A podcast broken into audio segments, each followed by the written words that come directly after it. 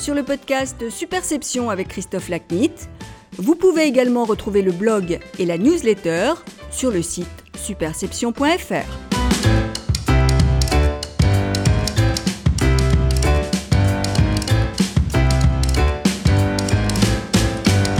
Bonjour, je suis ravi de vous retrouver pour ce nouvel épisode du podcast Superception.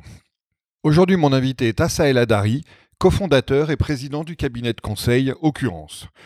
Occurrence est spécialisé dans la mesure de la performance des directions de la communication.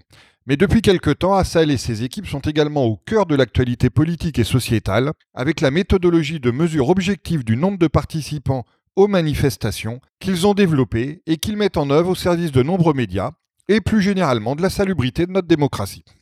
Nous abordons l'ensemble de ces sujets dans ce dernier épisode du podcast Superception de l'année. Je profite d'ailleurs de cette opportunité pour vous souhaiter à toutes et tous d'excellentes fêtes et à celles et ceux qui ont la chance d'en prendre de très bonnes vacances.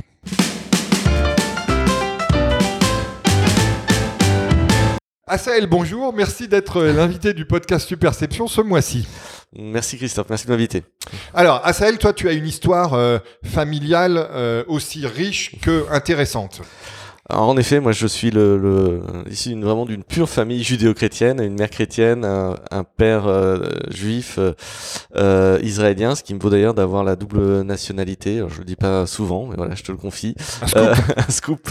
Je suis franco franco-israélien. Enfin, j'ai fait ce choix à 18 ans d'adopter les deux nationalités. Est-ce que tu as fait par exemple ton service militaire Alors non, en parce Israël que justement, j'ai j'ai fait mon service militaire en France et il y a un accord entre la France et Israël D'accord. me permettant d'éviter les, Ouais. les trois ans de service militaire en Israël D'où à l'époque. question. ouais. Et hum, euh, mais j'ai une grande partie de ma famille qui, qui vit là-bas et que j'ai plaisir à, à aller voir régulièrement. Euh, et puis pour euh, pour glisser un autre petit sujet qui est aussi un élément qui me qui m'a façonné, hein, c'est que je, je mon père est artiste peintre, ma mère professeure de français, donc j'ai plutôt vécu dans un dans un environnement où la, la culture euh, était quelque chose de d'important. Alors, à partir de ça, donc, tu as, vécu une enfance et tu as euh, décidé ensuite euh, de faire des études au départ de philosophie. Tout à fait. Donc, d'où vient cette appétence pour euh, la philosophie? À un moment donné, j'ai fait un parce qu'à l'époque on disait qu'il n'y avait pas de salut hors d'un bac scientifique, donc j'ai fait un bac scientifique comme un peu les bons élèves faisaient ou étaient un peu obligés de le faire. Et il se trouve que ce bac scientifique, je l'ai eu qu'avec les matières littéraires.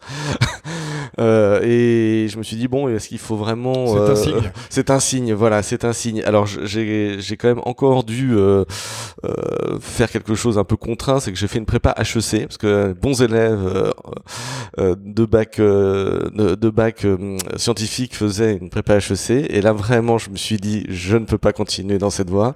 Il faut que je donne cours à ma ma passion, à ce que j'aime et donc j'ai bifurqué, je suis allé à Sorbonne, j'ai fait de la philo et puis euh, en effet après la licence j'ai j'ai intégré le CELSA, le magistère du CELSA. Alors voilà, pourquoi le, donc pourquoi le virage de, de la philo vers la, vers la com, qui est une forme de philosophie aussi Oui, euh, bah, euh, alors le, le d'ailleurs le, le, concours de le, concours de la du CELSA euh, était une la phrase suivante, je m'en souviens encore, hein, c'était pourtant il y a longtemps. Je suis un mensonge qui dit toujours la vérité. Peut-on appliquer cet aphorisme au métier de la publicité? Ah, ah. Ah. Donc ouais, donc j'étais bien armé avec ma licence. Donc je pense que j'ai fait un bon une bonne une bonne disserte. Et non, mais depuis depuis en fait euh, quasiment euh, la première, moi je sais je voulais travailler euh, plutôt euh, en publicité. Euh, et donc euh, à l'époque c'était pas très clair sur le chemin. D'ailleurs ça l'est peut-être pas toujours encore sur les chemins qui conduisent au métier de la publicité. Et on m'avait dit bah dans le doute fais donc une école de commerce. Et, en, et je ne je ne connaissais pas encore le CELSA et donc comme j'ai fait ma philo à, à l'époque, ce qui s'appelait Paris 4, que le CELSA dépend de Paris 4. Mais oui, la passerelle était Et naturelle. voilà, la passerelle était naturelle. Ensuite, donc tu as fondé directement euh, Occurrence, où nous nous trouvons Ouais. aujourd'hui dans ces charmants locaux. Euh, donc euh, d'où vient euh, une autre forme d'appétence qui est celle pour l'entrepreneuriat? Alors, en effet, j'ai pas une, je viens pas d'une lignée euh, d'entrepreneurs Ben non. du tout. Euh, par contre, euh, ce ce que justement m'a conféré ou m'a donné euh, mon père artiste, euh, c'est vraiment ce sentiment aussi de de d'essayer d'être le maître de sa liberté, en tout cas d'essayer de se dire j'assume. Voilà, mon père a pas un, un, artiste ultra coté, donc il a fait des choix dans sa vie, y compris financièrement. Enfin voilà, et c'est pour vivre du, sa pour sa passion et sa liberté. Donc ça, ça m'a quand même beaucoup guidé. Et en effet, ça me paraît surprenant. René Char, donc, il disait va vers ta liberté. Va vers ta liberté. Oui, oui. Et, et, donc le, le au CELSA, je me suis occupé de la junior entreprise, ce qui est d'ailleurs, j'invite tout le monde à, à, inviter ses propres enfants ou à faire confiance aux junior entreprises. C'est vraiment des des, des, des, des, des vers l'entrepreneuriat. Euh, et donc dès la sortie du CELSA, euh, bah, j'ai fait mon service militaire, comme je l'ai évoqué tout à l'heure, mais même pendant mon service militaire, je commençais déjà, j'ai fait mon service militaire à la DGA en tant que journaliste, et le soir, je travaillais déjà pour Occurrence, qui était créé euh, depuis, depuis l'été 95. ah ouais. Donc, alors, en plus, Occurrence a une... Donc, Occurrence pour ceux qui ne le savent pas, a fêté ses 25 ans il y a, il y a quelques semaines. Donc c'est une histoire entrepreneuriale euh, qui a réussi. Euh, Occurrence a une originalité complémentaire qui, mhm. qui, qui, vient s'ajouter à celle qu'on a déjà évoquée, qui est que au lieu de créer une agence Mm. focalisé sur euh, les activités, le conseil ou la production. Mm. Tu as créé une agence focalisée, moi, sur un de mes, un de mes dada, et c'est aussi pour, euh, pour ça qu'on est là, qui est euh, voilà, la mesure de la performance. Tout à fait. Donc, pourquoi ce choix? En fait, on est parti d'un constat, mais d'ailleurs à l'époque, sans, pour le coup, sans études de marché, mais pendant nos cours, on nous parlait d'études, Cali, Canti, on commençait à évoquer un peu la data en 95. Bon, c'était, on parlait pas de big data, mais de très très loin. Euh, mais en fait, tous les gens qui venaient nous parler de ça venaient plutôt du marketing. Euh, et nous parlaient que de cas de marketing, euh, d'études de marché, etc., etc. Et on voyait par ailleurs nos interlocuteurs, nos enseignants, etc., qui, étaient des professionnels de la communication, qui se plaignaient d'un manque de légitimité, parfois de reconnaissance, euh, en disant je suis certain, je suis convaincu que je crée de la valeur, mais je ne sais pas le démontrer. Et puis c'était une sorte d'évidence. On s'est dit il faut absolument fournir à cette fonction et à toute cette filière communication les armes, les outils pour qu'elle puisse démontrer euh, pas simplement que ce qu'elle fait euh, est bien, on n'est pas on n'est pas sur le bulletin de notes, mais qu'elle qu'elle crée de la valeur pour une organisation, c'est-à-dire que une organisation publique ou privée avec une fonction com puissante est, euh, est profitable, et j'emploie le mot profitable avec tous ses sens, est profitable pour son entreprise. Et on a commencé à développer à l'époque euh, des premiers outils, des premières actions, des premières, euh, des premières benchmarks euh, aussi sur ces, sur ces sujets à partir de la donnée. Alors, qu'est-ce qui a été le plus dur pour toi dans, le, dans la création d'entreprise? Alors, à tes débuts alors, quand je vois aujourd'hui la culture entrepreneuriale française où presque euh, deux étudiants sur trois veulent faire et puis euh, euh, trois quadras, sur quatre veulent, veulent, faire une entreprise, je me souviens, et, et qu'en effet aujourd'hui il y a quand même plutôt les espaces de coworking, des zen, etc. Objectivement 95, on n'était pas complètement encore dans ce schéma-là et il n'y avait pas beaucoup de salut en dehors du, du salariat, quoi, en fait. Donc par exemple un truc tout bête, hein, c'est qu'il y a plusieurs banques qui ont juste refusé que je vienne déposer à l'époque 60 000 francs parce qu'on a voilà, on a commencé avec 60 000 francs comme capital social. Et donc, il y a plusieurs banques qui nous ont dit non, mais non, votre argent, non, non merci. En fait, euh, on n'a pas envie d'ouvrir un compte en banque à deux jeunes qui créent leur entreprise. Bon, donc c'était des choses comme ça. Ensuite, objectivement, le marché a lui plutôt été plutôt réceptif, c'est-à-dire qu'on a eu vraiment, euh, et là, il faut lui rendre hommage, hein, le premier euh, grand DIRCOM qui nous a fait vraiment vraiment confiance en nous confiant des vraies vraies études, pas des, petites études gadgets. C'est Alain Dubois-Dumay qui était le grand DIRCOM de Renault à l'époque de Schweitzer. Euh, et qui nous a confié euh, vraiment plusieurs missions, euh, j'oserais dire stratégiques, à deux piou-piou, euh, parfois avec une phrase, une anecdote qu'il nous, nous donnait à chaque fois. À chaque fois, il nous disait, vous savez, cette étude-là, je la confie pas à un grand institut parisien euh, parce qu'en fait, vous, vous êtes connecté avec personne, donc je suis sûr qu'il y aura pas de suite. donc c'était une manière et de nous faire confiance et un peu euh, de, nous de nous rappeler qu'on était ce qu'on était. Mais euh, en tout cas, sans lui, il n'y aurait pas eu occurrence. On prend tous les avantages compétitifs qu'on a. Hein. Exactement. Et c'est bon, c'est ce que je dis exactement aux étudiants que j'ai aujourd'hui en disant, vous êtes jeune, pourquoi ce serait, pourquoi ce serait un désavantage, quoi? essayez de vous questionner sur qu'est-ce que vous avez à, proposer en tant que jeune Tu as aussi des activités euh, extracurriculaires que tu as, développées depuis, depuis cette création d'entreprise, mm. certaines à travers lesquelles euh, d'ailleurs on, on, échange et, et on, les mène euh, en commun. Donc une, c'est d'être président des alumni du CELSA. Tout à fait. Et, et l'autre, tu interviens aussi dans le cadre de, de l'exec master. Exactement, de Sciences Po. Exactement. Bah, J'essaie de faire un pont entre ces deux écoles qui parfois s'ignorent un peu, le CELSA et Sciences Po. en effet, comme je, je, je me suis vraiment beaucoup investi euh, dans cette présidence des alumni CELSA, euh, notamment autour de d'événements un peu phares euh, comme un, TEDx CELSA qu'on a mis sur pied il y a cinq ans, auquel tu as participé avec brio. J'invite tout le monde d'ailleurs à aller voir la vidéo qui, est un no hit. non, pour moi c'est important ce, cette solidarité intergénérationnelle justement. C'est important de notre notre univers il se complexifie, il est parfois dur, c'est parfois dur le secteur de la communication euh, on, et on est, euh, on a besoin de talents et donc à un moment donné, on peut pas d'un côté se plaindre peut-être qu'on que des talents nous échappent et pas s'investir dans les éléments de formation. là, j'invite tout le monde, euh, tous les gens qui vont nous écouter, à, à, se questionner sur ce paradoxe. À un moment donné, on peut pas dire ah là là là les talents partent ailleurs et puis ne pas aller les chercher, ne pas aller les former là où ils sont. Donc investissez-vous chacun avec ses disponibilités et son temps, mais dans, dans les dans les écoles, quelles qu'elles soient. Hein, je, euh, et en plus, encore une fois, ces, ces jeunes, ils sont, euh, ils sont dans souvent après des apprentissages, après des, des, stages qui sont plus ou moins bien passés, euh, où ça a été parfois un peu dur. Il faut pas se le cacher. Il y a aussi des, des risques de harcèlement. On perd, on perd des talents euh, à ne pas les, à ne pas les aider. On va aborder maintenant euh, le chapitre principal de notre conversation, qui est donc lié à la, à la mesure de la performance. Alors on va commencer par la mesure de la performance com, mmh. et puis dans un deuxième temps, on parlera d'un sujet un peu surprise, sauf pour ceux qui sont euh, très au fait de l'actualité euh, récente de Occurrence. Alors, sur le, pour revenir sur le, la, la, mesure de la performance communication, et puis pour revenir un peu au mmh. début de, de Occurrence, comment tu as structuré ton offre et euh, la valeur ajoutée que tu voulais apporter, on en a, on en a un peu parlé mmh. déjà, euh, mmh. aux entreprises lorsque vous avez débuté cette aventure bah, on, on, part de cette, de cette idée euh, qui est, euh, qui, est une, une, phrase qu'on doit à un physicien danois qui est Niels Bohr qui dit euh, ce qui ne se mesure pas n'existe pas. C'était vraiment, on l'avait ça chevillé au corps quasiment depuis le premier jour euh, et on s'est dit en fait il faut rendre visible, donc il faut valoriser l'activité communication, lui donner sa valeur, lui mettre une valeur. Et donc on a, on n'a pas forcément révolutionné les techniques d'études. on est bien sur du Kali, on est bien sur du Quanti. Évidemment, on a intégré en 25 ans tous les sujets de big data, euh, les, les data qui viennent des réseaux sociaux, les data qui viennent des bases de données. Aujourd'hui, on se questionne et certains clients nous questionnent à partir de, données qui viennent d'objets connectés.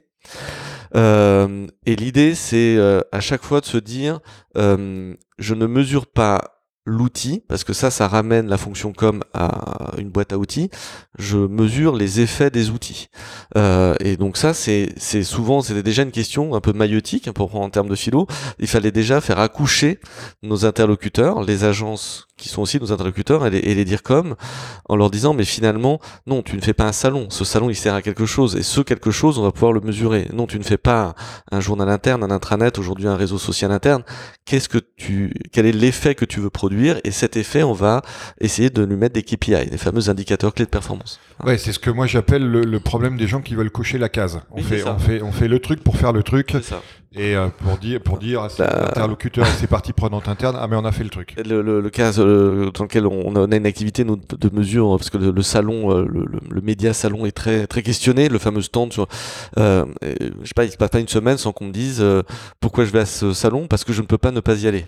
Exactement. et évidemment là même nous avec toute notre batterie de KPI, je ne sais pas quoi proposer d'autre que dire juste cocher la case. Alors moi parfois quand j'entends ça, je dis bah écoute, essaie de négocier avec l'organisateur de, de, ne louer que un, stand d'un mètre carré. Au moins, tu y seras pour le moindre coût. Au moins, améliore ton ROI, quoi. Euh, mais pourquoi tu as besoin de 20 mètres, 30 mètres, 70 mètres, 100 mètres carrés euh, et, et, là, on commence à rentrer dans des, dans, je trouve, dans un dialogue euh, plus intelligent.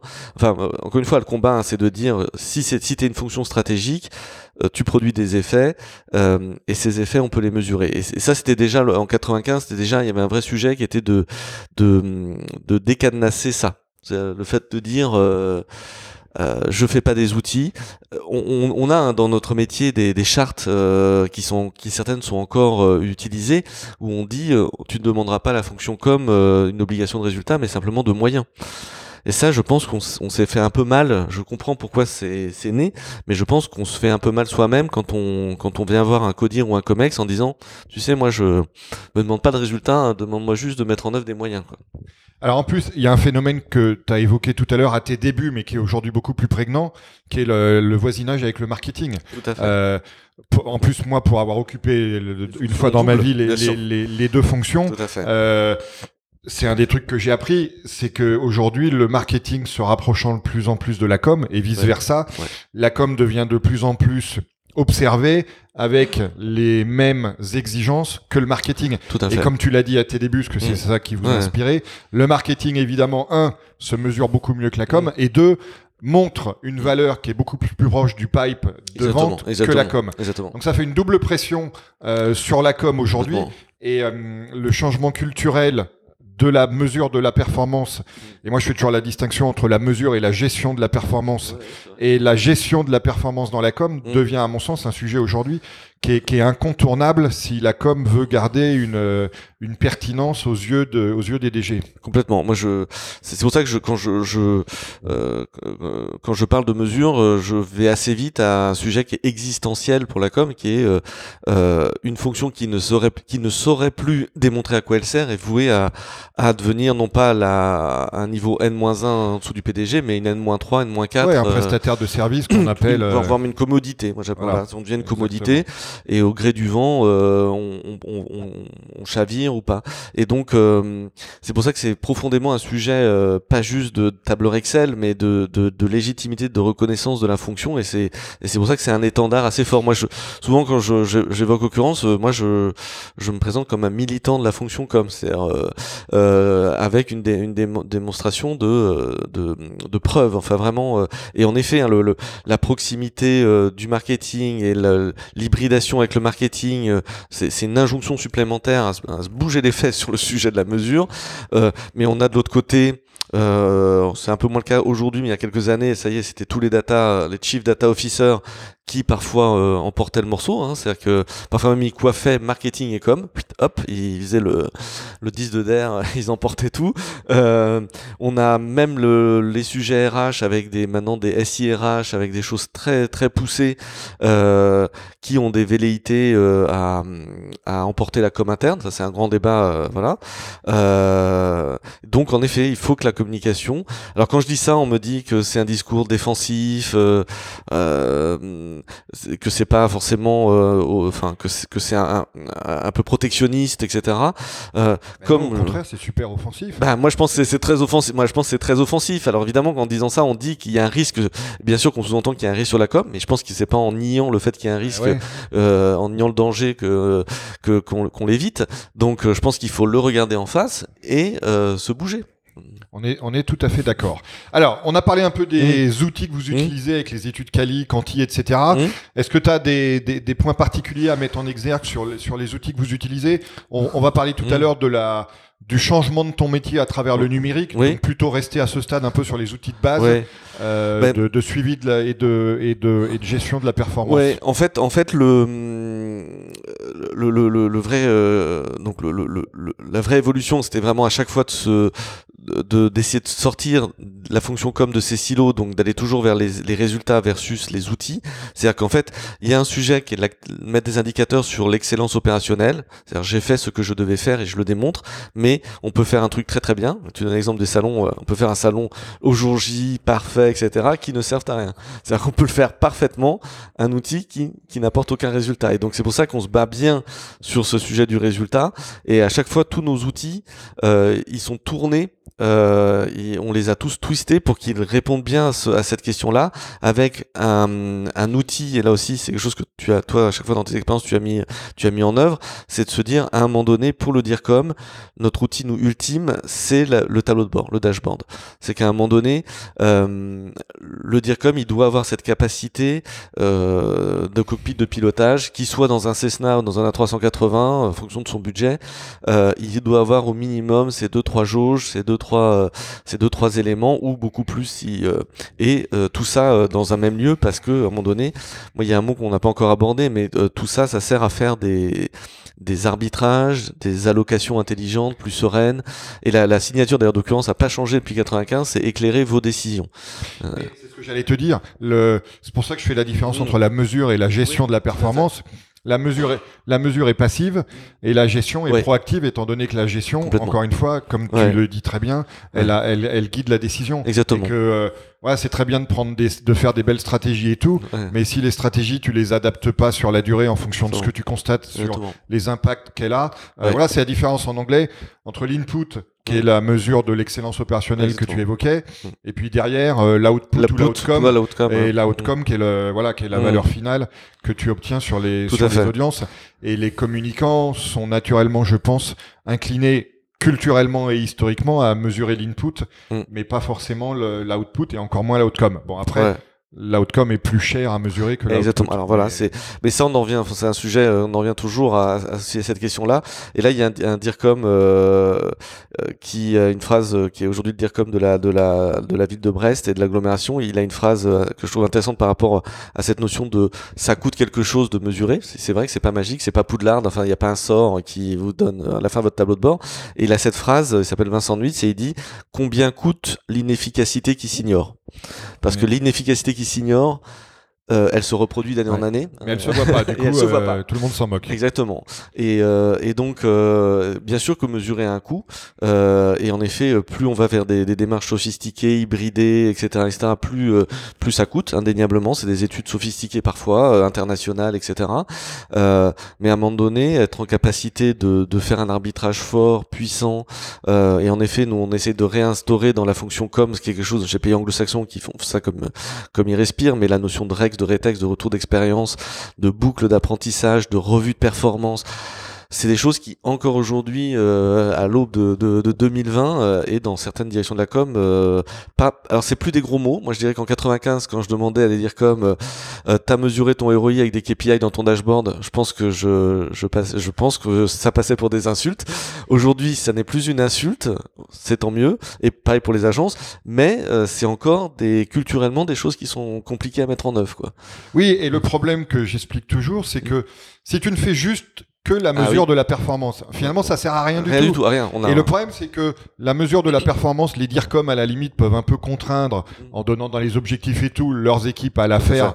Voilà, et, et, donc à produire euh, mmh. ces dashboards ou, ou, mmh. ou, ou ces scorecards, mmh. mais quand tu ne passes pas à la gestion, tout à fait. et c'est là où est le gap culturel de fait. passer de la mesure à la gestion, toute la valeur ajoutée de la mesure, elle est quand tu as franchi le gap de la ouais. passer au service d'une gestion de la performance.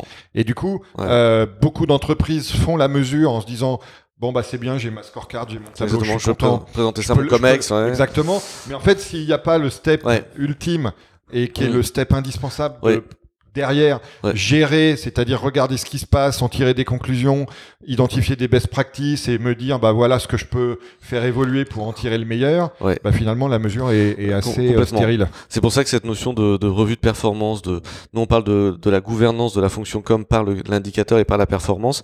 Euh, elle est compliquée parce qu'évidemment à un moment donné, ben on doit arbitrer, ce qui est quand même un, pour moi, c'est aussi le job du DIRCOM, mais c'est parfois pas simple d'arbitrer, euh, d'allouer différemment parfois aussi de prendre des risques et d'essayer de faire des expérimentations. Voilà, d'accord. Voilà. Et, euh, euh... d'ailleurs, je dis ouais. toujours à Sahel, mm. je dis toujours l'expérimentation et l'airbag du risque. Ben oui. Et, et, parce que voilà, ouais. tu prends un risque calculé, tu mesures sur un périmètre de ton activité Exactement. plus ou moins réduit en fonction ouais. de ce que tu veux faire, et ensuite en fonction de la gestion de la performance que tu en mm. découles, bah tu peux dire bah voilà c'est un risque qui peut être payant à l'échelle de mon organisation et je pars. C'est c'est pour ça que même moi j'arrête de dire euh, de parler de droit à l'erreur parce que je sens que c'est trop anxiogène et donc je, je, parle de droit à l'expérimentation qui est d'un seul coup euh, et plus Rassure. acceptable, ouais, plus acceptable euh, parce que euh, parce que euh, on peut mettre en place un vrai protocole, etc., etc. Et euh, mais et après il y a un autre, enfin un autre sujet qu'on peut aborder parce que justement pour passer pour moi euh,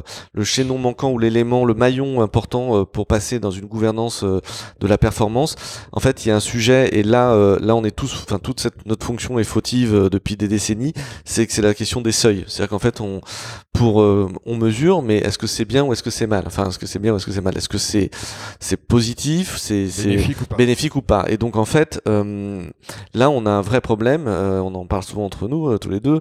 c'est que justement il y a, on a peu de benchmark, on a peu d'éléments de, de référentiel. Quand j'arrive avec un score d'engagement sur les réseaux sociaux à 1,5, euh, ben on va me dire ah, ok donc il y a 98,5% des gens qui sont pas engagés. Quand je dis ah oui mais tu sais la moyenne que je constate moi C'est c'est 0,8. c'est 0,8. Euh, D'un seul coup, le 1,5 devient euh, le, euh, deux fois plus que le standard. Mais ça, ces indicateurs-là, aujourd'hui, il n'y a pas une banque unique de données anonymisées. euh, alors que, par exemple, certains, on parlait du marketing, il y a des chiffres qui, beaucoup plus qui circulent. Les RH aussi, euh, il y a des chiffres sur leur métier euh, qu'ils partagent, euh, notamment sur l'accidentologie, Ouais. par exemple, ou des choses comme ça. Euh, et nous, euh, nous, la fonction com, bah, évidemment, Occurrence a toute sa base de données de 25 ans. À chaque fois, on la met, on la met en œuvre. Et pour le coup, c'est ce qu'on a fait bien depuis le premier jour. C'est depuis la première étude qu'on a fait, on a fait des bases de données pour avoir aujourd'hui des, standards sur pas mal de sujets. Mais néanmoins, je peux pas prétendre à dire que c'est la vérité euh, révélée, absolue, totale. Et donc ça, ça manque. euh, ça manque quand on fait des, quand, euh, dans un tableau de bord, à un moment donné, on doit mettre soit un petit smiley qui fait la tête ou pas, un feu rouge, un feu vert, un nuage, et ça, poser des seuils, c'est un travail qui reste aujourd'hui compliqué. Ouais, et c'est vrai que c'est probablement un gros défi pour les pour les organisations professionnelles Oui. euh, de, de communicants euh, à l'échelle internationale, parce tous les sujets de com deviennent internationaux, Je suis d'accord avec toi. euh, et y compris sur un autre sujet qu'on Mhm. évoque de temps en temps, qui est les questions budgétaires, Tout à fait. De déterminer voilà quels moyens par rapport à quel type d'entreprise et quels résultats espérer par rapport à quel engagement. quoi. Ouais, complètement. C'est vraiment un point qui qui nous fait défaut et c'est et, en fait on achoppe souvent là-dessus. C'est qu'on et c'est justement pa- parce que je te, je te rejoins à 100% sur le fait qu'il faut passer ensuite à, à la à la La gouvernance, à la gestion. Et euh, mais pour ça il faut arriver à à faire ses choix et ces choix. Euh, bah, si on n'a pas un benchmark, si on n'a pas un standard, je vois que dans un COMEX, euh, on a plus de mal à emporter une décision et même à l'échelle d'une du- juste de l'équipe com et de sa filière, euh, parfois on ouais n'arrive pas à, on n'arrive pas à, décider à trancher pour de vrai parce que on, on manque de référentiel. Alors évidemment le référentiel de base c'est soi-même dans le temps donc évidemment là aussi on euh, ça aussi c'est un des points importants c'est que euh, la mesure c'est c'est pas des c'est pas des coups c'est pas un one shot c'est que c'est Et, ça et- et c'est un problème de langage aussi. Je, je- euh, Mhm. La communication, in fine, on essaie quand même de- d'impacter les, les émotions des gens parce qu'on est dans le fait. domaine de la bien perception. sûr bien sûr Et, et évidemment, un CEO, un CFO, euh, il résonne avec un langage différent. Je, prends, Mm. je prends un exemple à Sahel. euh, J'ai fait Mm. une présentation il y a quelques jours euh, au comité exécutif d'un client euh, sur euh, une problématique de stratégie de communication interne. Mhm. Et j'avais mis dans la présentation, voilà les coûts qu'il fallait que cette euh, que ce client euh, mette en œuvre pour améliorer drastiquement sa, sa, dire- sa, sa, direction stratégique en termes de communication interne.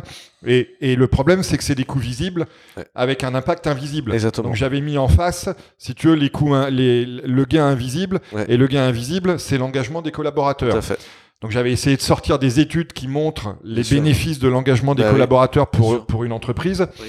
Et je me suis adressé d'ailleurs euh, très clairement au CFO à ce moment-là en lui disant bon bah voilà il y a un moment où vous allez devoir dépenser plus. Mm. Mais le problème c'est que la dépense vous allez la voir et le bénéfice vous n'allez pas le voir dans votre bottom line. totalement Par contre, euh, s'il y a vraiment un bénéfice de ce qu'on propose de faire, Ouais. bah, votre bénéfice pour l'entreprise, il va être largement plus bénéfique que les coûts que vous allez devoir euh, investir. ouais. Et, et c'est cette différence de langage, émotion versus euh, modèle plus rationnel et qui est Bien tout à fait logique. Ouais. Et puis contribution vi- invisible versus coût visible, Mm. qui est euh, qui est souvent compliqué à gérer. C'est euh, tout- toute la bataille, enfin nous le, le, le Graal, hein, d'ailleurs ça, ça fait partie aussi des innovations depuis de quelques années qu'on a mis en place euh, avec un, un expert, euh, un ancien DY qui est aujourd'hui professeur à l'EM Lyon, c'est la mesure, la mesure de la valeur de la marque. Donc c'est c'est un des sujets à la fin à la fin qui permettrait de vraiment de rapprocher le directeur financier du DIRCOM. Euh, c'est que le DIRCOM quoi qu'on en dise, pilote euh, l'actif principal des entreprises, à savoir ce, cet actif immatériel. Alors certes, dans certaines entreprises, l'immatériel, ça n'est pas que la marque, il peut y avoir des brevets, etc., etc. Mais néanmoins, c'est un des actifs majeurs. Euh, quand on arrive à, à- à vraiment à connecter l'activité de la fonction com à l'évolution de la valeur de la marque, euh, et ce que je, malheureusement, ce que je déplore, c'est qu'aujourd'hui, la prise de conscience d'un comex, elle est plutôt euh, par la négative en période de crise. Exactement. Euh, D'un seul coup, on a eu la crise United Airlines, par exemple, en de- fin 2017, euh, ce passager qui a été euh, sorti, euh, Manu Militari qui a été blessé. Moi, j'utilise souvent ce cas de, la- de ce, ce que j'évoquais de la United Airlines, parce que en fait, euh, la mauvaise gestion de com, euh, le, le fait de pas avoir, euh, l'excuse est arrivée très tardivement, etc., etc., a fait perdre en une journée un milliard d'euros de cotation. et ça, je vois que quand je présente ce cas, ces slides à, dans un COMEX, je vois un début de commencement de prise de conscience, mais mais malheureusement c'est toujours par défaut, c'est en disant c'est ok ça va m'éviter ça, et ils ne voient pas que ça peut euh, être quelque chose de beaucoup plus euh, offensif comme on disait tout à l'heure. Ouais, exactement. Et c'est hum, donc voilà ça c'est un bon c'est- c'est hum, euh, la, la, la, la, la matérialisation euh, un, autre exemple amusant parce qu'en fait il y a aussi ce sujet des externalités c'est-à-dire qu'une communication efficace elle m'évite d'autres choses en fait et éventuellement elle m'évite d'autres coûts et ces coûts parfois on peut les compter moi j'étais chez un client qui gère le point la com gère le point fr le point fr c'est un lieu de rencontre. Les clients ont leur euh, ont leur compte euh, ont leur euh, leur dossier etc j'étais en réunion, le point .fr collapse, c'est-à-dire le site web tombe en rade. Ce qui se passe dans cette entreprise quand le point .fr tombe en rade ou donc les, les clients arrivent, euh, le service client ne se fait plus correctement, c'est qu'on ouvre des, des call centers. On ouvre des cabines tout immédiatement, euh, voilà. Et euh, pendant notre réunion, le- je crois que le site web a été en rade une petite demi-heure, trois quarts d'heure, ce qui est beaucoup. euh, à la fin de ce, ce trois quarts d'heure, le chef des opérations a envoyé un petit SMS à la- au communicant qui est en charge du site en disant tu me dois 180 000 euros. Sous-entendu, ce que j'ai mis en place pour euh, pour compenser euh, l'absence du site nous a coûté 180 000 euros. Et euh, moi j'étais super content. Je dis bah si tous les trois quarts d'heure un site web efficace fait économiser 180 000 euros de call center, Sur une année, ça vaut un investissement. bah ça vaut un investissement. Euh, Est-ce que mais je voyais bien en face même mon interlocuteur qui osait même pas faire la multiplication. Euh, C'était je dis mais ose, enfin c'est- fou quoi. Tu viens d'avoir euh, ton ROI euh, de ton site web euh, clé en main là. Euh, mais il faut il faut je pense aussi qu'il faut pas avoir cette pudeur cette fausse pudeur à la com, il faut oser parler de du gain ou des, des gains que l'on que l'on opère quoi en fait. On- est absolument d'accord. Alors, il y a un sujet à celle que, sur lequel je voulais te, t'interroger parce qu'il est, à mon sens, euh, assez évident dans ton modèle. C'est celui de ta relation avec les autres agences Tout à fait. qui sont, elles, prestataires de conseils Oui. et d'opérations, d'activités de, de Oui. production à- aux clients qu'elles partagent avec toi. Oui. Donc comment ces agences euh, te, te perçoivent? Te voient-elles d'un mauvais œil parce que tu vas risquer de dire à tes clients que ce qu'elles font n'a finalement que peu d'intérêt et peu de valeur? Ou ont-elles euh, compris Mm. l'intérêt que tu pouvais aussi apporter dans le modèle? Ouais. En justement accréditant la légitimité de leur travail? Bah, c'est une bonne question parce que c'est certainement le point qui a le plus évolué en 25 ans où je pense quand on est arrivé alors on était très, tout tout tout aussi tout jeune euh, en 95 mais euh, euh, les premières années ont été compliquées d'un point de vue des agences parce que justement les agences nous percevaient comme des empêcheurs de tourner en rond des gens qui s'interposent Des emmerdeurs, même. ouais des emmerdeurs même il y a une agence qui m'a dit euh, j'ai pris l'ascenseur je me souviens une fois avec une agence euh, qui on venait de faire un post-test enfin pour le pour le client et, euh, et la, la DA de cette agence, euh, on prenait l'ascenseur pour aller à la réunion ensemble chez le client. Elle m'a dit ah c'est pas fréquent de prendre l'ascenseur avec son bourreau.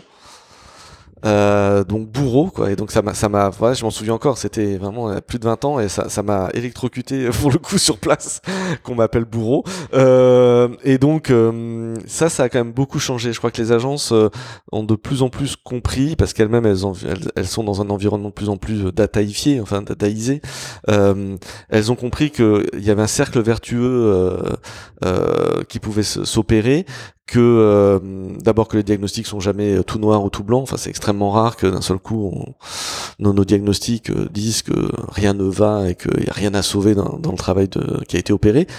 Ensuite, on, pour rappel, on ne juge pas euh, de, de l'action elle-même, mais des effets de l'action. Et parfois, notre travail pointe plutôt du doigt euh, la, la faiblesse d'intervention de, de l'annonceur, qui n'a pas apporté les contenus, qui n'a pas fait ce qu'il devait faire euh, euh, à temps, au bon moment, ou de la bonne manière. Euh, En plus, à celle, on est sur, encore une fois, on est sur des sujets de perception. Donc, Tout à une fait. action parfaite peut tomber de manière Ah ouais. émotionnelle à un Totalement. mauvais moment, y compris lié à un sujet d'actualité qui tombe conjointement ou concomitamment Mm. avec une opération qui a été super bien conçue. Et c'est juste bad luck. Ouais. Donc Bon, ouais, ouais. Aujourd'hui, en tout cas, le tiers de confiance, euh, ce, ce- je pense qu'il y a beaucoup de sujets dans la vie, y compris dans la vie perso, où les, les relations triangulaires ne sont pas très saines. Autant là, autant dans le monde professionnel, je pense qu'avoir un tiers de confiance. Ouais, euh, c'est toujours mieux. euh, toujours mieux. Euh, moi, je pense toujours cet exemple ultra basique, hein, mais que, euh, quand vous faites votre contrôle technique dans un garage, ce garage ne peut pas vous faire les réparations. Ce qui paraît, et d'ailleurs en l'occurrence, s'interdit de faire les réparations. C'est-à-dire que c'est bien ça le sujet, c'est que on vient de diagnostiquer Oui, et d'autres et voilà, et nous on met un- enfin il y a vraiment une ligne jaune entre les entre les deux. Euh, et donc euh, ça, ça ça a beaucoup beaucoup progressé. hein. La- L'acceptation du fait que euh, remettre de la rationalité, de la raison, euh, euh, un regard extérieur. euh, euh, le, seul point qui d'achoppement, euh, ça me permet d'aborder un point qui est très très très et qui pour moi est de est une tendance assez de, fond et lourde euh, qui a été amenée notamment par le digital et les réseaux sociaux dans, dans nos métiers. En revanche, il y a un point qui reste un point, un point très dur dans ce sujet-là, c'est quand on tombe sur des sujets de manquement d'éthique. Euh, quand on vient par exemple auditer un écosystème digital, qu'on découvre que euh, il y a 30-35% de faux followers euh, et que l'agence avait pour mission de faire vivre le, fil Twitter et ou d'autres réseaux sociaux, là c'est en effet là on touche à un truc qui est qui est pour le coup euh, Oui, et qui est coup, incontournable. qui est incontournable, euh, qui est difficile, qui est dur.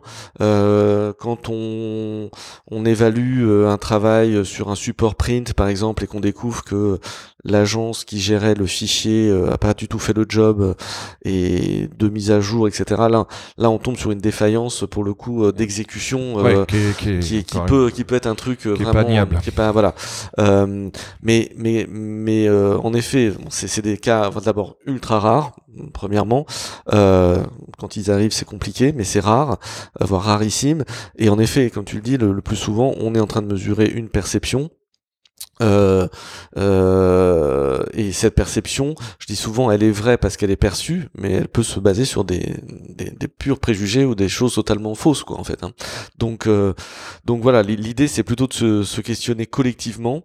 Et en tout cas, euh, ce ce que je n'ai plus beaucoup, ce que je pouvais avoir en 95, c'est des positions d'agence que j'appellerais hautaines, en disant euh, les gens, en parlant de voilà les, les publics, hein, mes cibles, euh, les gens sont cons.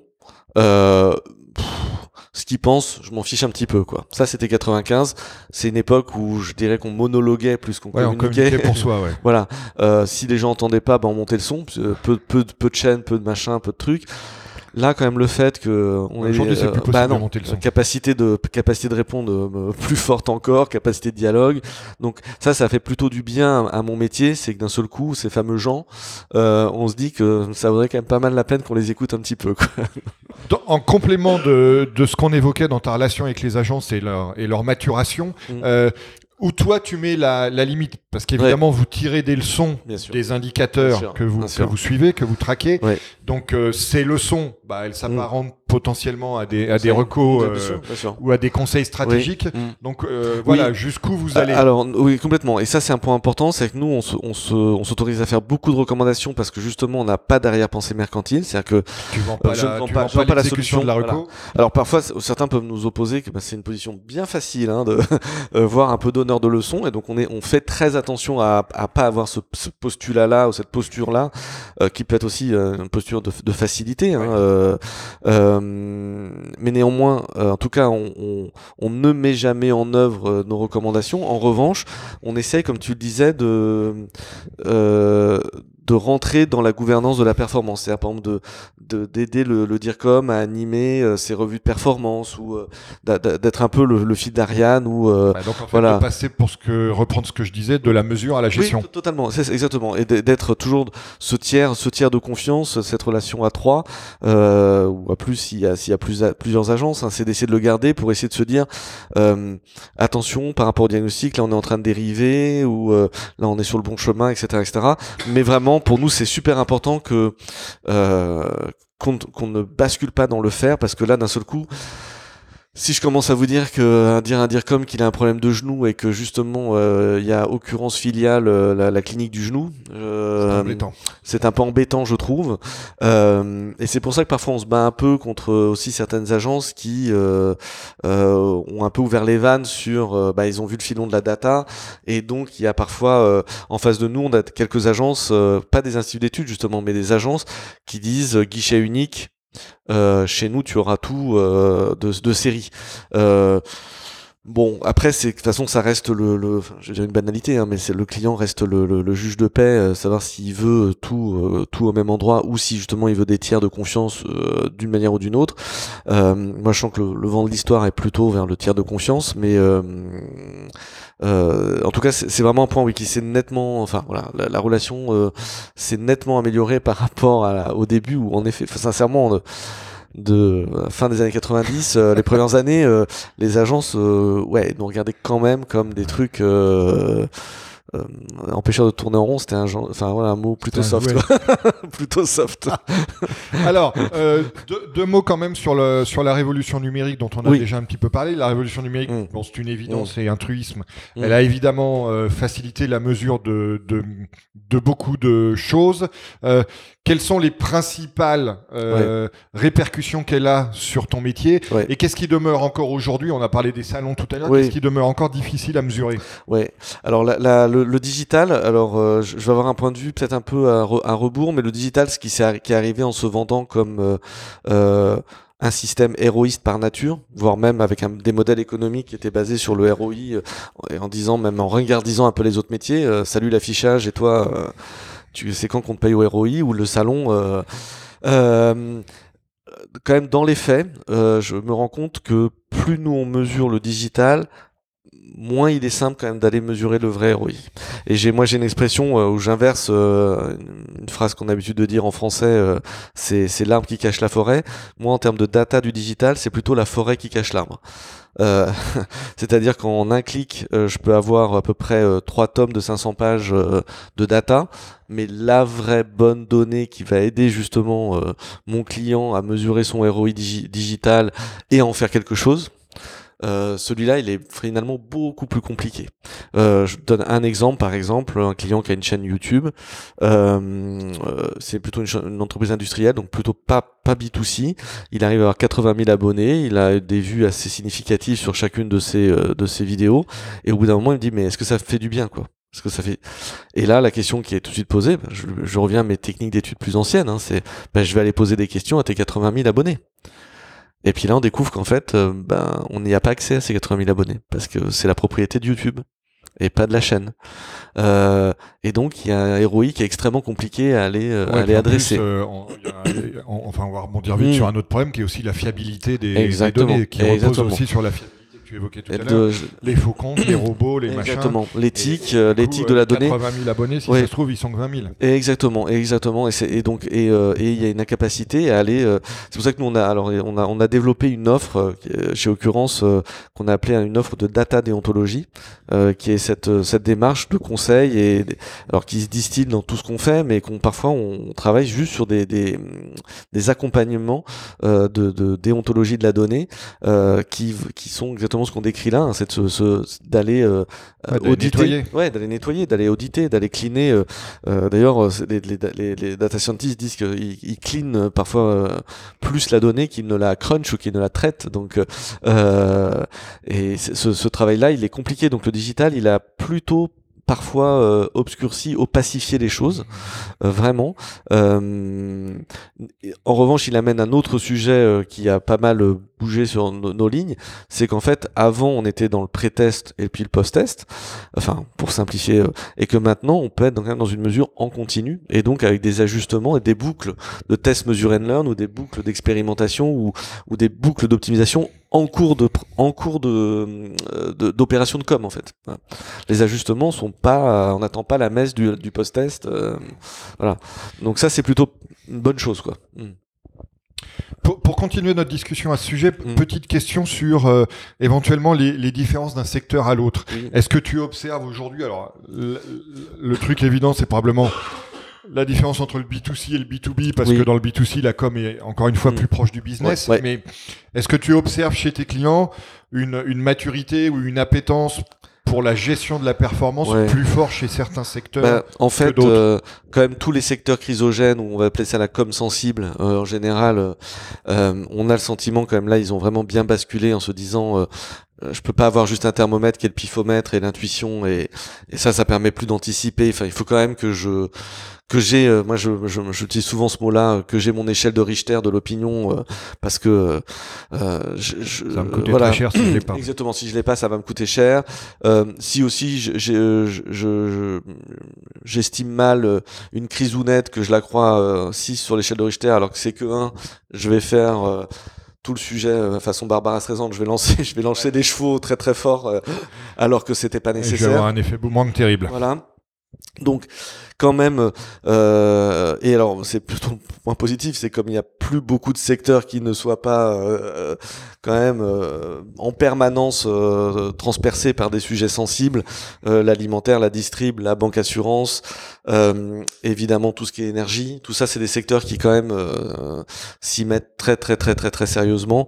Euh, parfois même on voit apparaître des, des monsieur ou des madame euh, performance dans les équipes com, hein, donc il y a même des fonctions qui se créent Ouais. chez des CNS euh, not- On notamment. en a eu une, exemple. ouais. Voilà.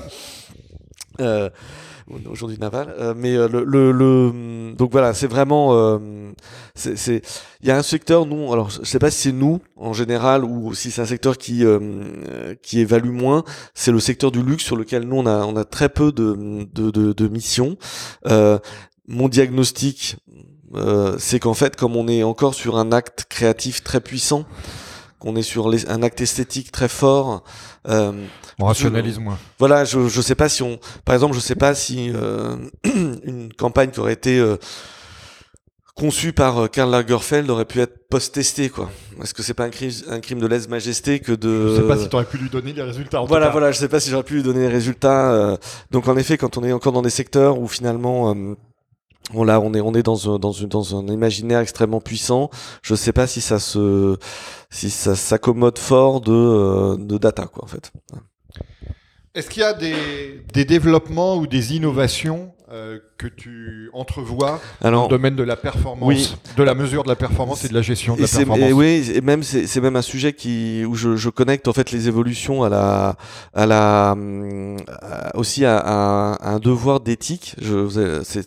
Par exemple en fait moi je dis souvent à- à- aux gens à qui je parle aux étudiants en 95 il y avait plein de sujets qu'on aurait rêvé de pouvoir mesurer et en fait aujourd'hui techniquement on peut le mesurer. On peut mesurer euh, dans la mobilité en géolocalisation donc euh, le, le device euh, permet des, des, des choses qu'on on n'imaginait pas pouvoir mesurer en 95 quand on a créé Occurrence. Euh, donc on peut mesurer vraiment euh, au bon moment, partout, etc. Aujourd'hui, nous on met en œuvre aussi des technologies pour mesurer avec de facial coding euh, les émotions.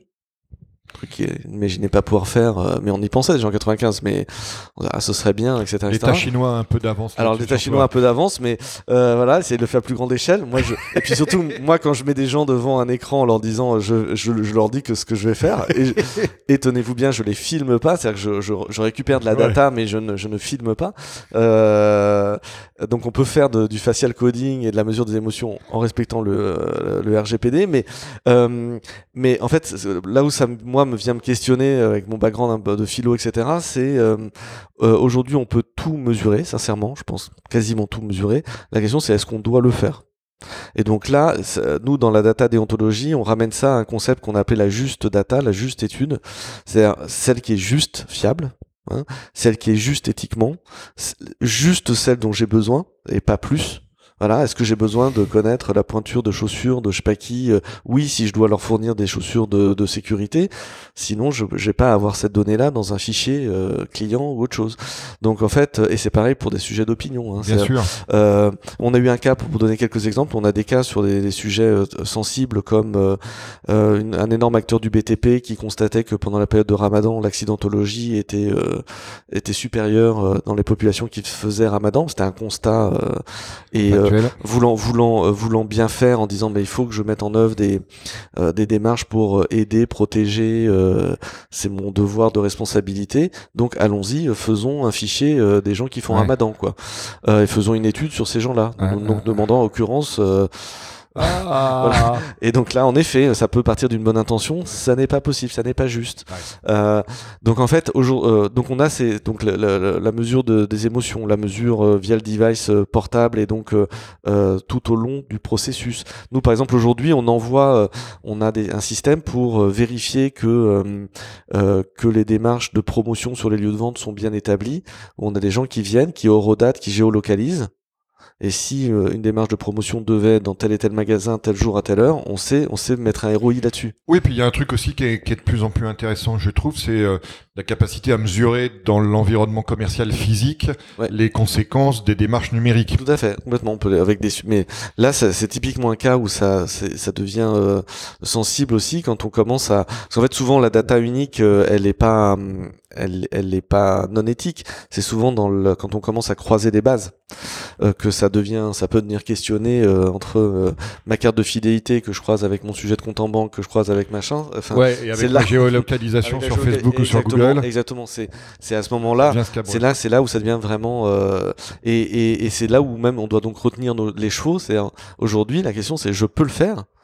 Est-ce que je dois le faire? On va passer à Sahel au, deuxième sous-chapitre de notre gestion de la performance, qui est l'implication toi personnellement et puis de ton entreprise dans euh, l'évaluation du nombre de participants dans les manifestations. Oui. Alors la première fois qu'on a parlé de ça tous les deux, je t'ai dit mais c'est un peu le en fait l'activité RSE de de occurrence parce que c'est euh, voilà mettre vos vos capacités et votre expertise de mesure de la performance au service de la société avec un grand S mm. en, en permettant de d'objectiver finalement l'engagement des citoyens dans différentes causes ou, ou, au service de différentes convictions et d'arrêter d'avoir ce ping-pong ridicule entre euh, les organisateurs et le, et le ministère de l'Intérieur que qu'on connaît depuis depuis Coluche. Hein. Oui, c'est ça. Euh, ouais, ça. Et donc, euh, comment est née cette cette activité chez vous? Alors, euh, au début, c'est parti d'une démarche de R&D. Alors c'est très ancien, c'est 2006. Donc oui, c'est pas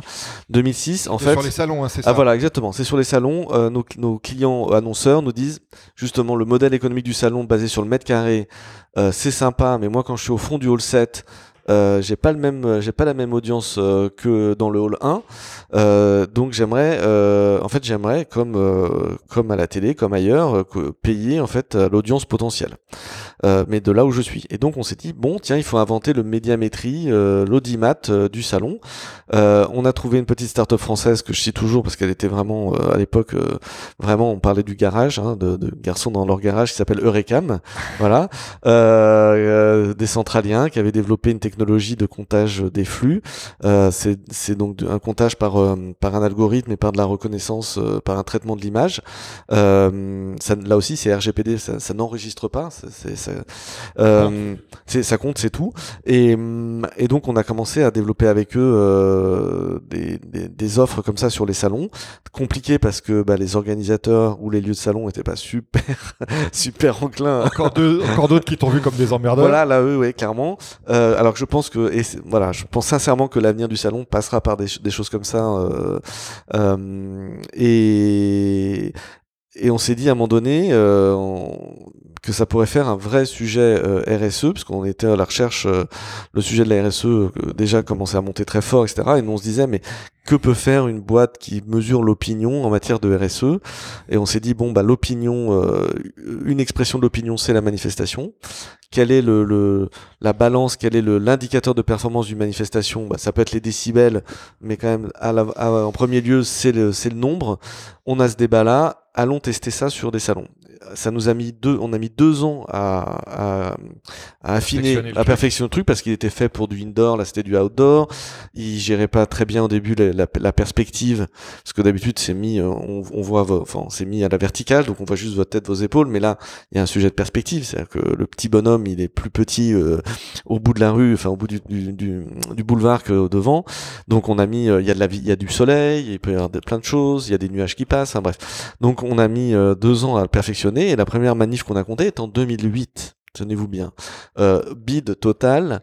Euh, il y a juste un euh, un journaliste à qui je rends hommage depuis toujours, qui est un journaliste qui s'appelle euh, euh, Sébastien Béchaud, qui était le rédacteur en chef de Liaison Sociale, qui fait un article sur ça. Heureusement qu'il l'a fait, parce qu'on peut, c'est notre preuve qu'on l'avait bien fait en 2008, parce que sinon personne. voilà, voilà, exactement, qu'on n'est absolument pas, voilà, qu'on l'a pas fait depuis Macron, pour être très clair. Et donc, on compte en 2008, on compte en 2009. Bid complet ça me vaut cet article et une visite assez musclée au RG à l'époque qui me convoque euh, pour me demander euh, pour qui je roule, qu'est-ce qui me prend, euh, pourquoi je fais ça, etc. Début de l'entretien assez costaud, hein, j'ai cru que je rentrais pas chez moi le soir. Et puis fin de l'entretien très, très très convivial, on se parle de, de, nos techniques respectives de comptage, enfin voilà, bien passé. Voilà. Mais voilà ce que ça me vaut. Donc en 2009, on remet notre système dans, dans sa boîte, on l'utilise toujours pour les salons. Ouais. Et 2017 euh, arrivent des phrases du type euh, on va faire un troisième tour avec les pieds, euh, la rue va revoter. on se dit tiens, allez, relançons notre sujet. et là, il se passe quelque chose, c'est qu'en fait, euh, c'est ça qui est aussi intéressant, que ce soit dans les crises ou positives ou négatives, c'est que euh, c'est toujours une allumette, mais est-ce que la salle est pleine de gaz ou pas pleine de gaz? C'est comment ça cristallise Voilà, ou pas. exactement, ça cristallise ou pas. Et là, d'un seul coup, le monde avait changé. Euh, Trump était passé par là, l'effet alternatif. il y a 3 millions de, son investiture, hein, bah, débat. lui, en plus, il montrait les photos, ah parce que Trump ne recule devant rien, comme c'est connu. Et voilà. et donc, Fillon aussi Trocadéro, on dit que je suis seul, je ne suis pas seul, vous êtes 300 000. Les photos là aussi montrent qu'il y a plutôt 30 000 que 300 000. Euh, mais sur le Brexit et la, la, objectivement le, le, fait quand même d'avoir euh, sorti un bon paquet d'énormités en termes de données, fausses données, etc. Le monde avait changé aussi dans les médias. On avait des fact-checkers, on avait des data journalistes, ce qu'on n'avait pas du tout en 2008. Et d'un seul coup, bah, notre sujet, euh, rentre dans l'oreille de, des médias, euh, notamment, et là aussi il faut lui rendre hommage, euh, Thomas Legrand sur France Inter qui prend le leadership du sujet, qui en fait son sujet, euh, et qui va vraiment fédérer autour de lui et donc de notre technologie euh, les médias. les médias n'ont pas donné leur blanc-seing tout de suite. Hein, Mais tu as réussi à, à, créer une sorte de consortium tout à fait. d'un grand nombre de médias qui finalement oui. Euh, travaille avec toi, exactement, les données exactement. Auxquelles, encore oui. une fois, tu permets d'objectiver exactement. Une nous, qui était voilà, de, exactement. Depuis le début, on leur dit, euh, on le fait pas pour nous. On, on, C'était notre rêve hein, de le faire euh, vraiment pour un collectif de médias. Donc aujourd'hui, euh, il y a plusieurs dizaines de médias. Euh, et encore une fois, oui, hein. c'est ça, parce qu'on a toute la PQR. Donc en fait, tout de suite, ça, ça, ça fait des, des, nombres importants. Mais moi, j'aime bien dire de Mediapart à, à, au Figaro, de, de La Croix à Libé, évidemment, l'AFP est en leader aussi là-dessus, euh, France Télévisions, etc., etc., euh, et la PQR hein, qui, qui, s'engage.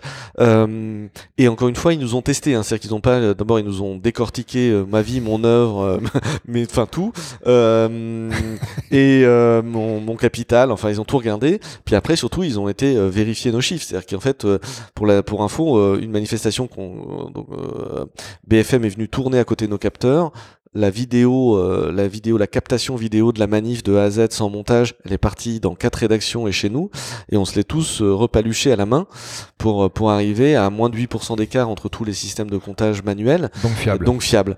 c'est un jour où, je crois, le chiffre, l'écart entre la, la, les organisateurs et la police était 300%. Donc voilà, ils ont ils ont été ok pour dire ok que 8% euh, par rapport à la, à la réalité, euh, c'était c'était plus jouable. euh, et, et, en effet, on, euh, en tout cas en 2008 quand on a commencé, c'était vraiment ça venait d'une colère qui était c'est c'est une insulte à l'intelligence humaine, au développement même de l'être humain en, en 21e siècle, que de pouvoir dire qu'entre 14h et 17h, on peut être 5000 ou 50 000 au même endroit. On sait compter l'infiniment grand, l'infiniment petit, et on saurait pas mettre un chiffre sur des gens dans la rue. Enfin, c'est voilà. Non, non, mais Assel, moi qui suis en train de sortir dans quelques jours un, livre sur le sur l'impact négatif de la révolution numérique sur la démocratie et autour de notamment de, de, tout ce qui est post-vérité, euh, je, je, ne peux que te, te, rendre hommage pour ce qui est une vraie œuvre utile, euh, justement d'arriver à enfin avoir euh, un, une, voilà, un retour aux faits. Oui. La conclusion de mon livre s'appelle La défaite des faits. Ah ouais. Et donc toi, si tu veux, tu contribues à la revanche des faits sur, sur, un environnement qui leur est aujourd'hui assez préjudiciable. Et, je, je, le point que moi je retiens euh, comme une, une pratique, c'est et on, a aussi beaucoup discuté ensemble, mais c'est de dire euh, aujourd'hui il y a à la fois euh, il faut ramener le fait, et en plus, derrière, il va falloir aussi massifier le, frais, le fait. C'est-à-dire que euh, là, ça a fonctionné euh, sur le comptage des manifs parce qu'en effet, il y a euh, plus de 70 médias qui se mettent ensemble et qui disent, voilà, on, a vérifié, on a contrôlé et c'est ça. Mais je pense qu'on aurait juste dealé avec Libé ou La Croix ou Le Figaro ou je sais pas qui malheureusement, euh, ça, aurait moins pris. ça aurait moins pris. Et, et, en effet, il y a aujourd'hui un, un, vrai vrai point sur euh, sur beaucoup de sujets de de, de fact-checking, c'est qu'il faut à la fois que la vérité, la vérité, le fait euh, véritable advienne, et ensuite qu'on arrive à, à, massifier, à maximiser la diffusion de ce fait. Ça, ça devient un sujet euh, plus de tech d'ailleurs, euh, moins de journalistes, euh, mais plus de, de tech ou d'algorithmeurs, etc. Et euh, cette victoire-là, on n'y est pas encore. Alors, on va on va dénoncer un peu. Dis-nous, euh, à Sahel, dans les manifestations que vous avez mesurées mhm. depuis quelques trimestres, quels ont été les plus gros écarts entre la réalité et les assertions des, des dix mhm. manifestants? Alors, au début... 10 DIT, alors, pas les DIT, ça a été quand même pas super nombreux en fait, depuis le début, on, c'était notre espoir de, de, de, de, dire un jour on pourrait, en fait, on pourra se passer de ce chiffre parce qu'en fait, les, vont les deux, ils, vont revenir à la raison. Ils, vont converger. Euh, il y a eu quelques manifestations où ça a été un peu ça, où le, on, on disait ah super, on est sur le bon chemin. Euh, euh les, les, organisateurs et la, et la, et la préfecture euh, on, sont plus très si, éloignés que ça. Et puis en fait, c'est reparti de plus belle. Les manifestations de début 2018, la fête à Macron, le, le, la marée populaire sont partis très très loin dans Donc le. La France insoumise là. France insoumise, voilà, pour, pour euh, euh, une manifestation, on a compté 33 000, euh, les organisateurs ont annoncé 160. Quand Jean-Luc Mélenchon a, été, lui à un moment donné à Marseille, il a pris la tête d'un cortège à Marseille, on avait compté 5 5800 ou 6000, il a annoncé 65 000. Euh, donc voilà. Et puis c'est pas le recordman si je me souviens bien. Non non c'est alors nous notre notre record c'est sur l'anti PMA. Euh, l'anti PMA a été quand même euh, très dur puisque euh, la préfecture comptait 42 000, nous 74 000 et ils ont annoncé 600 000. Euh, ce qui est beaucoup. Enfin 600 000 c'est c'est c'est juste vraiment c'est colossal. Hein, c'est voilà. C'est deux fois Fillon. Oui oui c'est deux fois Fillon. donc en effet. et si je me souviens bien, Celle le paradoxe c'est que en fait avec le chiffre réel que tu as mesuré, oui. ça aurait été un succès Exactement. Moi, très important. On s'est fait beaucoup beaucoup attaquer et puis de manière parfois très très désagréable et très violente. Il hein, faut le dire aussi, très très indigne, même avec des propos qui sont pas pas corrects. Euh, alors qu'on pensait, enfin, le, le, le, lundi matin, Dans je pensais, innocence, voilà, euh. dans mon innocence totale, je pensais avoir des articles en disant c'est la plus grosse manifestation comptée par occurrence euh, depuis qu'on compte, euh, puisqu'en effet, avant celle-ci, le record c'était la, une manifestation pour le climat où on avait compté plus de 50 000 personnes.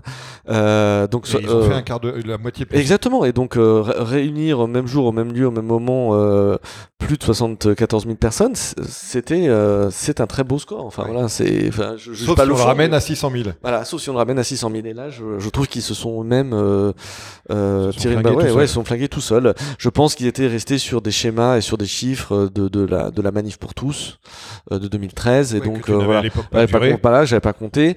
Donc en effet, c'est ce que le- notre système apporte, c'est qu'en fait, c'est pour ça qu'il va y avoir un temps d'adaptation, c'est qu'on vient changer les fameux seuils dont on parlait pour la com tout à l'heure. On vient, on vient dire, bah en fait, 50 000 c'est déjà Ouais. très bien en fait. Et, euh, ne, ne te sont pas obligés de sortir 500 000 en fait. C'est, euh, donc euh, et en effet, et, et donc là, on voit bien que euh, le chiffre est jamais anodin. Enfin, quand on voit la, la, la, la vigueur ou la, violence des de, de- de- des messages qu'on peut recevoir, on sent bien que euh, on a envie de casser le thermomètre. Enfin, ça, c'est la vieille bonne technique de quand je peux pas euh, casser la méthode, je casse le messager de la méthode. C'est ce que Voilà. j'allais dire. ouais, voilà. Voilà. Si j'ai pas d'argument, j'attaque mon opposant. Voilà, exactement. Et donc ça, c'est Donc les attaques à dominem Ah, remplacent les chiffres crédibles. Exactement, exactement. Et donc, euh, euh, et, et voilà. Et donc nous, on essaie de répondre à tout euh, gentiment. euh, on essaie d'apporter euh, les éléments de de- d'explication pédagogique. Il y a beaucoup de gens, donc, euh, que ce soit de droite ou de gauche, hein, qui sont dans les manifs et qui me disent j'y étais, c'était dense, euh, il y avait du monde. On était dans les rues adjacentes. Et... on était dans les rues adjacentes, on était là, on était partout, etc. etc.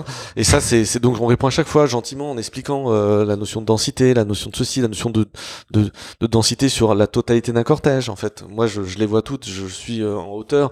Euh, c'est jamais dense. En fait, nous, la moyenne sur des, des moyennes de, je crois, de durée des manifs qu'on a compté, c'est un peu plus de deux heures, deux heures et quart. Et parfois sur deux heures, deux heures et quart, il y a moins de cinq minutes de- d'ultra dense. Et puis, tu as été aussi confronté euh, à celle, si je me souviens bien, euh, à, à un peu d'ailleurs des méthodes euh, quasi Trumpistes euh, de gens comme Alexis Corbière qui Tout à diffusent fait. des photos euh, Exactement, qui n'ont aucun rapport avec les à que tu mesures et qui, et qui essayent de s'en sortir complètement. à vil prix. Oui, bah alors c'est sûr qu'on moi je là là, là, là, là, donc en effet Corbière qui a, qui a sorti une photo en disant occurancement et voilà le, la photo de la manif et en fait c'était pas la manif c'était la c'était les Champs Élysées c'était la finale de la Coupe du Monde 98 et donc en effet il y a, là il y avait beaucoup y de avait monde, de monde, là. là il y avait un peu de monde mais c'était pas euh, la marée populaire euh, euh, d'avril 2018 Euh, et donc euh, et là, la, la force, enfin mes, mes, mes, mes, mes anges gardiens ou mes gardes du corps digitaux, là heureusement, ce sont les médias. C'est-à-dire que euh, les gardes du corps digitaux aujourd'hui, c'est les fact-checkers, c'est-à-dire euh, là il faut leur rendre hommage, que ça soit celui de Libé, de, de France Info, de l'AFP, etc., etc., de Mediapart. Euh, ils fact-check, ils fact-check vite, ils ont les outils euh, et vraiment ils font, ils font vraiment vraiment leur job. C'est-à-dire qu'à chaque fois et, euh, et que ça soit aussi sur des, des éventuellement des, des erreurs que je je, je, je dis moi-même. hein. Oui, C'est- oui, je- bah, voilà, c'est vraiment, c'est et ça me va très très très bien d'être dans un monde euh, comme ça. Alors, on a parlé un peu des mauvais élèves. Euh, je sais aussi par nos, par nos échanges que euh, tu as des, t'as des bons élèves et notamment certains syndicats Oui. qui euh, te voient Oui, arriver oui. plutôt d'un bon œil. Mais en fait, on a hum, bien sûr que le chiffre pique, il y a le côté mythe d'Icare, quoi. En, en- la vérité, ça brûle et voilà. C'est euh, et après, il c'est exactement ce que vous disiez tout à l'heure sur sur qu'est-ce qu'on fait, la gestion du chiffre, quoi. Enfin, la gestion, le qu'est-ce qu'on fait avec ce chiffre? Soit encore une fois, on essaie d'écraser le thermomètre, on essaye de ne pas voir, etc. Et puis, on peut aussi ne jamais aller chez le médecin et mourir sans savoir qu'on est euh, malade. Hein. Ça peut être une manière de vivre. Hein. Mais euh, si on si on se dit que bon, ça vaut la peine quand même de trouver des, cercles vertueux, euh, une fois que j'ai le chiffre, que j'ai essayé de le démonter, que je vois qu'il est pas trop démontable, c'est qu'est-ce que j'en fais? Et là, on a eu des échanges plutôt, je me mettrais plutôt du côté vertueux avec la CGT par exemple, qui se questionne, qui se demande, qui se demande. Quelles sont les nouvelles formes de- d'engagement euh, euh, de, de- qu'est-ce que manifester euh, c'est quoi manifester euh, et voilà et enfin moi je leur souhaite hein, de, de, de, de- que que ça les éveille et qu'ils se questionnent sur les, les, formats. Après, ils ont avec les, les gilets jaunes, on n'a pas pu les, les, compter, par exemple. Hein. C'est une question que j'allais te demander, ce que je que j'allais te poser, pardon, ouais. parce que je sais qu'eux souhaiteraient que tu les mesures. Oui, alors c'est évidemment comme ils sont pas dans une forme de manifestation Exactement. classique, c'est Exactement. Alors voilà, nous les gilets jaunes, ça a été un grand moment. C'était, enfin, on était avec les médias, on a on a on, on a fait, euh, on a essayé de compter les premiers samedis. On était sur les Champs Élysées, dans notre chambre d'hôtel, etc., etc. Euh, la difficulté des gilets jaunes est, est multiple. Hein, c'est que euh, le plus souvent, ils ne, déclarent pas leur manifestation. Euh, donc en fait, nous, on peut pas s'installer en amont. Parfois, ils déclarent et ils ne sont pas là où ils avaient déclarés. Euh, donc, ils sont un peu en mode furtif, etc. Donc nous, c'est, ça rend techniquement impossible de, fait de le faire. Ensuite, on a un autre problème, c'est que ils ont souvent des cortèges, ils ont de multiples cortèges pas unitaires. Donc là, en fait, euh, on a compté, euh, par exemple, euh, un cortège Drouet, mais dans le même temps, il y avait aussi Priscilla Lewandowski ailleurs et encore un autre personne ailleurs. Et donc, pour ça, ça fait pas une info pour un média. C'est-à-dire qu'à un moment donné, un média dit il y a combien de personnes à Paris? Ouais. c'est ça qu'ils veulent. Je, je, comprends tout à fait. Et nous, on dit bah dans la manifestation, le cortège Drouet, nanana, il y avait et ça, ça fait pas l'info. Euh, donc en fait, tant qu'ils sont sur des cortèges multiples, tant qu'ils ne déclarent pas, et en effet, euh, d'ailleurs dans notre dans la cour où nous sommes, chez Occurrence, euh, on a eu une manifestation de gilets jaunes ici, euh, plutôt pacifiste, qui nous demandait de les compter en disant vous faites le jeu du gouvernement en ne nous comptant pas. Euh, les gilets jaunes de Bordeaux, s'ils nous avaient demandé, eux étaient même prêts à organiser un défilé rien que pour nous, en disant dites-nous quand vous venez, on, on, fera la manif. Donc là, on l'a dit, c'est un peu un dévoiement du système. Euh, mais on est en discussion euh, on a été en discussion avec les Gilets jaunes, mais euh, euh on n'a pas réussi euh, à les. Voilà, on est un peu d'ordre dans leur méthode. Voilà, c'est euh, ils avaient sorti un truc qui s'appelait sur Facebook le nombre jaune où ils, où ils tentaient de, de proposer une alternative au chiffre de la préfecture. Euh, plusieurs fois, ils nous ont demandé de regarder euh, ou de valider. Alors ça, valider non, puisque c'était pas avec nous. On peut valider nos capteurs, mais pas pas d'autres systèmes. donc, mais on, on a bien vu que là, le chiffre était et on voit bien d'ailleurs, c'est un point qu'on peut retenir quand le chiffre n'est plus un enjeu, c'est que d'autres choses plus graves le deviennent. Le nombre de les violences, les violences, le nombre de voitures brûlées, le nombre d'œils crevés, enfin et voilà. Et donc c'est euh, pas pour valoriser euh, plus qu'il ne faut la, démarche de mesure, mais le fait de partager un chiffre sereinement, ça, ça, je pense que ça apaise d'autres envies de comptage, d'autres choses quoi en fait, hein. euh, ou le nombre de millions euh, de, de réparations. Enfin, voilà, encore une fois, c'est ce que tu disais, c'est une forme de légitimation de leur engagement. Donc, euh, donc voilà, je pense que c'est. Euh, mais en tout cas, on a, on a la CGT. Quand je parlais de la CGT, il est carrément venu avec nous dans, dans notre chambre d'hôtel, compter. Enfin voilà, il nous avait envoyé quelqu'un. Euh, je n'ai pas dit que je, je mentirais en disant que c'était ultra euh, friendly, hein, mais euh, c'était pas non plus d'une hostilité absolue. Voilà, voilà c'était. Euh, c'était pas les messages indignes que tu reçois sur le voilà, web. Exactement, c'était pas du tout ces messages-là. c'était même un débat un peu de technicien, de méthode. après, évidemment, le, le, point qui était un peu sensible, et c'est ce que d'ailleurs j'ai dit à tous les gens qui, qui s'opposent à nos chiffres, qui sont dans les organisations, qui parfois mettent beaucoup de pugnacité, beaucoup de, de, de, de vigueur à critiquer notre méthode, je leur demande toujours si ils, en font autant pour le chiffre de leur organisateur. Est-ce qu'ils mettent autant d'énergie à questionner euh, les 160 000 de la marée populaire ou les 700 000 euh, euh, Cette énergie-là, mettez-la dans, dans, déjà dans votre camp, quoi. déjà, mettez-la à, questionner votre propre chiffre, quoi. Euh, et apporter toute votre. parfois, les gens sont techniquement assez, assez pointus, quoi. Mettez-la, mettez-la à, à, aider votre organisateur à compter. Alors, quel est l'avenir de de la mesure de, de la manif en gros Est-ce que, que, tu vois des développements bah, soit techniques, soit méthodologiques Alors oui, technique, on en a tout le temps. C'est-à-dire que là, euh, le point positif, c'est que nous, on s'arrête pas, on regarde toutes les technologies euh, pour vous faire sourire. Il y a, y a, y a euh, pas tous les ans, mais tous les 3, 4, 5 ans, je crois, il y a, y a la MEC qui fait un concours autour de ces technologies-là. Parce que ah. la, MEC a un énorme besoin évidemment. Oui, bien sûr. Voilà et donc euh, donc on regarde toujours euh, qui sont les gagnants. Est-ce que c'est alors là-bas c'est plutôt sur de la densité, sur les mouvements de foule. Voilà et puis des mouvements de foule, des mouvements euh, anormaux de flux, etc. Mais on regarde toujours ce qui se passe. Donc là on va tester une, une, une, autre approche. Nous on a on a des questions qui arrivent avec les manifs diverses et que le, la, la, luminosité peut varier assez vite. Donc tout ça on, on est toujours en R&D, on est toujours en approche on est toujours en, amélioration continue de la démarche. On n'a pas perdu l'idée vraiment de d'aller sur de, de, développer aussi avec carrément les pas les organisateurs de salons, mais avec les lieux les gens qui ont le, le bâti, le bâtiment, euh, ils ont équipé leurs équipements Wi-Fi. Pourquoi ils les équiperaient pas de caméras de cette nature euh, et pas que pour la sécurité? Parce qu'en fait, souvent, ils ont déjà des choses, mais c'est sécuritaire. C'est si, si, si 10 000 personnes doivent rentrer, pas, pas 10 000 une, quoi. Mais nous, on voudrait qu'ils l'utilisent pour pour aussi des flux et, et, et, et, ajuster le modèle économique. On a une autre petite euh, évolution possible, c'est qu'on commence à être appelé par des médias étrangers. Oui. Tu m'avais parlé de CNN notamment. CNN, voilà, CNN, on a eu un échange, on a eu un échange avec des médias aussi euh, catalans. Euh, nous, alors évidemment, il y a des endroits, je pense, on n'ira pas, où je trouverai pas de collaborateurs occurrence pour aller compter, peut-être dans certains pays ou certains endroits. Je, je voilà, je pense à la sécurité. Voilà, je pense, voilà, je pense qu'il y a des sécurités aussi qui peut être un vrai sujet, euh, un vrai sujet. Euh, mais euh, ça, on rêverait de pouvoir euh, euh, exporter, euh, enfin exporter, en tout cas aller compter euh, une ou deux manifs. mais c'est vrai que la manifestation est un savoir-faire français, à ça. Ah oui, exactement. C'est un vecteur d'exportation potentiel. Exemple, là, j'aurais bien aimé pouvoir me, une fois ou deux être à Hong Kong. Ouais. Euh, J'aurais bien aimé une fois ou deux être à Londres euh, pour compter les manifs euh, anti-Brexit. Euh, enfin voilà, je, je, je, je, voilà, il y en a deux trois comme ça, je, j'ai ouais, qui, quoi. qui te démange. voilà.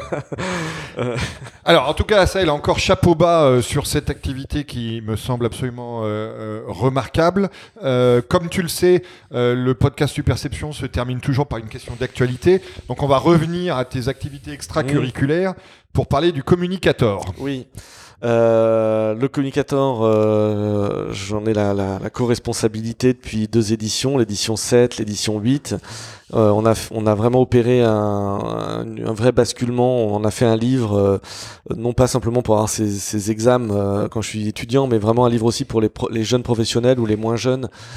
Euh, voilà, pour formation continue. et donc, et puis on a, on a fait un travail qui était assez intéressant, c'est qu'on a, il était très disciplinaire, l'événementiel, le machin, ça.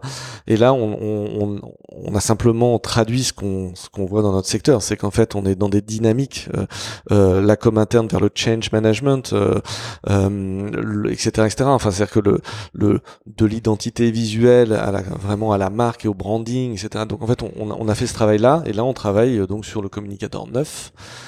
Euh, sorti prévu quand? Alors normalement sorti l'été l'été 2020 euh, avec les, les mots d'ordre vont être plus plus international ça va te parler plus plus responsable. On avait déjà une partie sur la com responsable, mais je pense qu'il faut continuer, il faut, il faut davantage encore œuvrer pour euh, que la com soit, soit pas simplement en support de la RSE, mais soit une contribution. Là, toujours pareil, on parle de la contribution de la com aux choses, soit contributive de la RSE.